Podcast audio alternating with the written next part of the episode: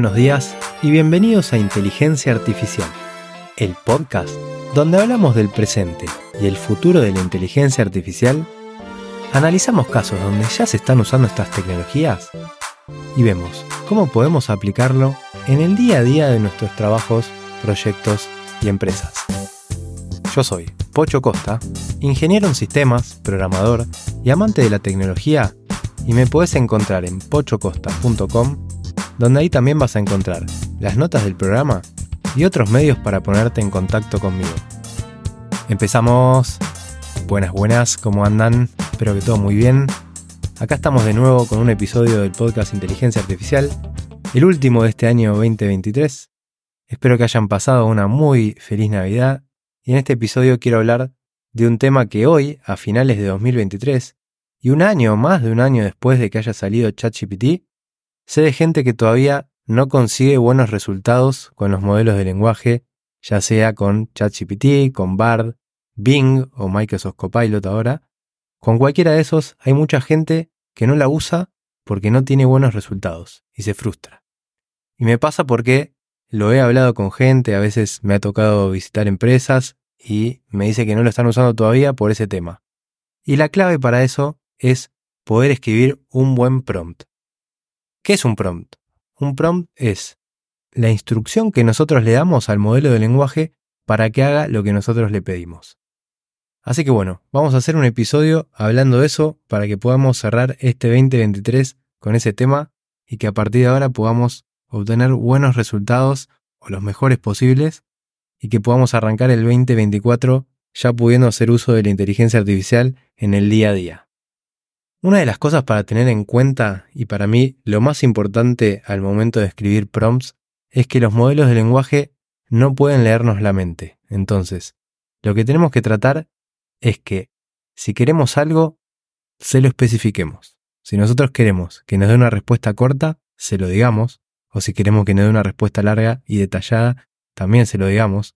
Entonces, cuanto menos el modelo tenga que adivinar, es más probable que lo haga o que haga lo que nosotros queremos.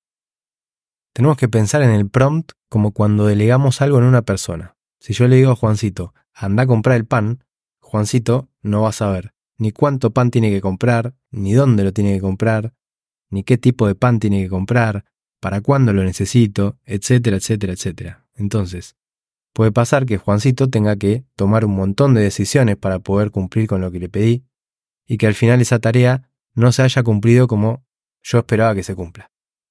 Y cuando le pedimos a la inteligencia artificial que haga una tarea, pasa exactamente lo mismo. Para delegar tareas de manera efectiva, tenemos que dar pedidos claros. Microsoft, por ejemplo, da una recomendación, una estructura de referencia que dice que un prompt tiene que tener un objetivo, un contexto, ejemplos y expectativas.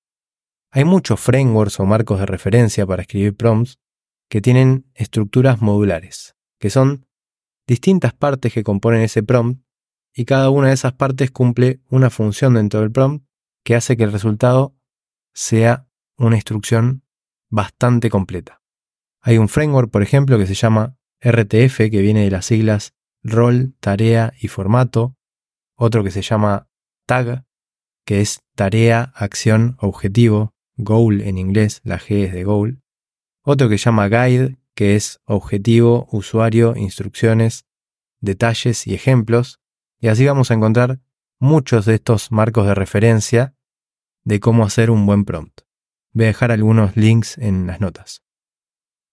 Lo importante es que en todos hay varias similitudes que creo que es lo que conviene rescatar y después usar el framework que más nos guste, el que mejor resultado nos da, incluso podemos ir mezclando partes, ir armando distintas estructuras probando y ver qué, qué pasa, ¿no?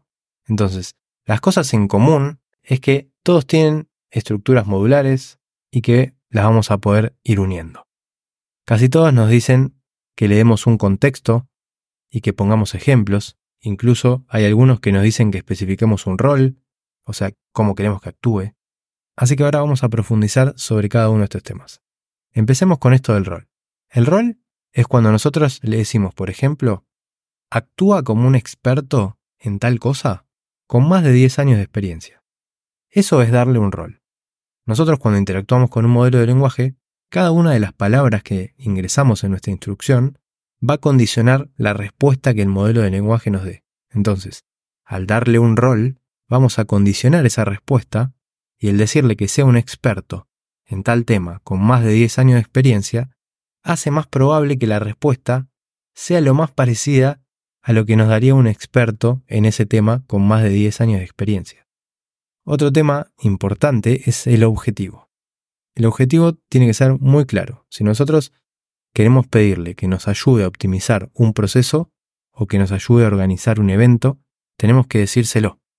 En cuanto a los detalles, que es otra parte común que tienen muchos frameworks, ahí es nuestra oportunidad de darle referencia, de darle contexto. Contarle sobre nuestro trabajo, quiénes somos, nuestra empresa, nuestro proceso, todo lo que ayude a que el modelo pueda entender mejor todo ese contexto y darnos una respuesta que esté mucho más cercana a lo que esperamos. Después otra cosa que podemos incluir son instrucciones. Como por ejemplo, si queremos que nos dé ideas para mejorar, la instrucción puede ser, dame una lista de 20 posibles mejoras. Por último, otra cuestión interesante es el tema de la restricción.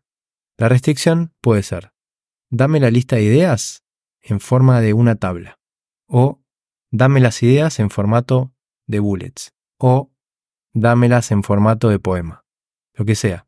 Pero son restricciones de cómo queremos que lo haga. Por ejemplo, si queremos que nos arme un hilo de ex, el viejo Twitter, le decimos, dame las ideas en menos de 280 caracteres por idea. Ese es el tema de la restricción.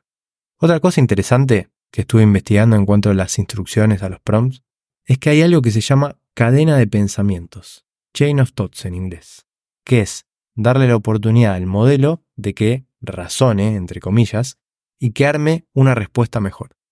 Entonces, si nosotros queremos pedirle algo complejo, en vez de decirle que nos dé el resultado así de una, lo que podemos decirle es que lo piense paso a paso.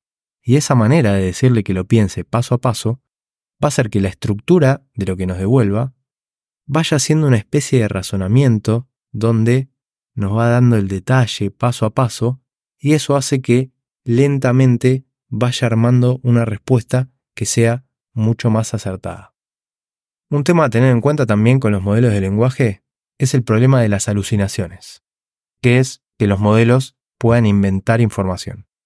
Entonces, siempre que sea posible, está bueno darles contexto como para que usen de referencia, es algo en lo que se basen y que haya menos probabilidad en sí de que se invente la información. Según algunos papers o algunos estudios que hacen científicos de empresas como DeepMind, por ejemplo, hay algunas curiosidades acerca de cierta forma de estructurar los prompts o de empezar los prompts para obtener mejores resultados. Por ejemplo, esto de decirle que piense cuidadosamente paso a paso, esto de la cadena de pensamientos, eso logró que, frente a otro tipo de prompts, genere mejores resultados. Y eso fue algo que encontraron investigadores.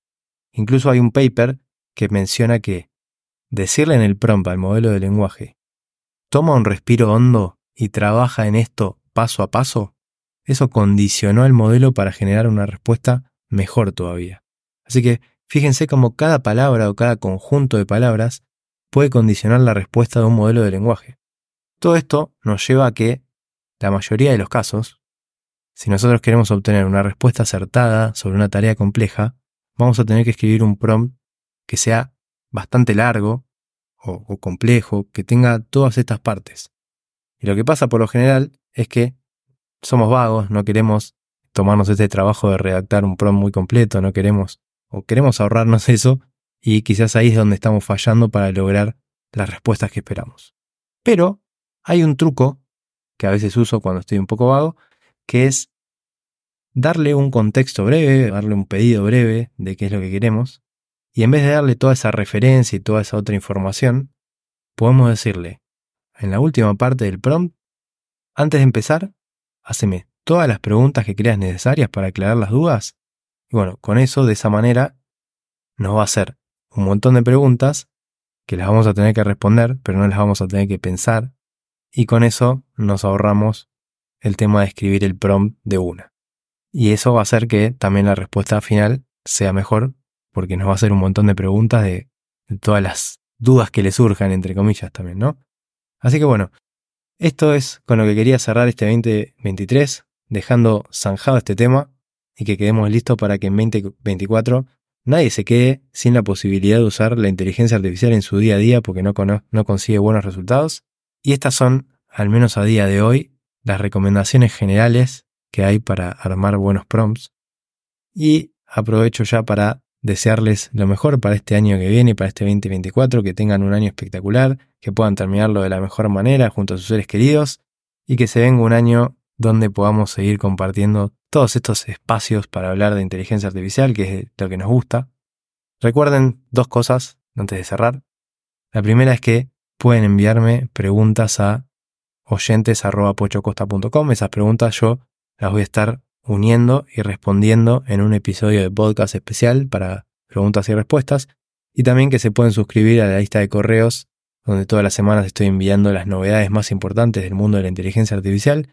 Eso lo pueden hacer en pochocosta.com. Ahí en la home hay un botón que dice unite y se van a poder sumar a la lista de forma gratuita. Como siempre, muchas gracias por haber escuchado el episodio, compártanlo con quienes crean que pueda interesarle y si no lo hicieron todavía, regálenme 5 estrellitas en Spotify o en la plataforma de podcast que usen. Eso hace que este podcast pueda ser descubierto por más personas.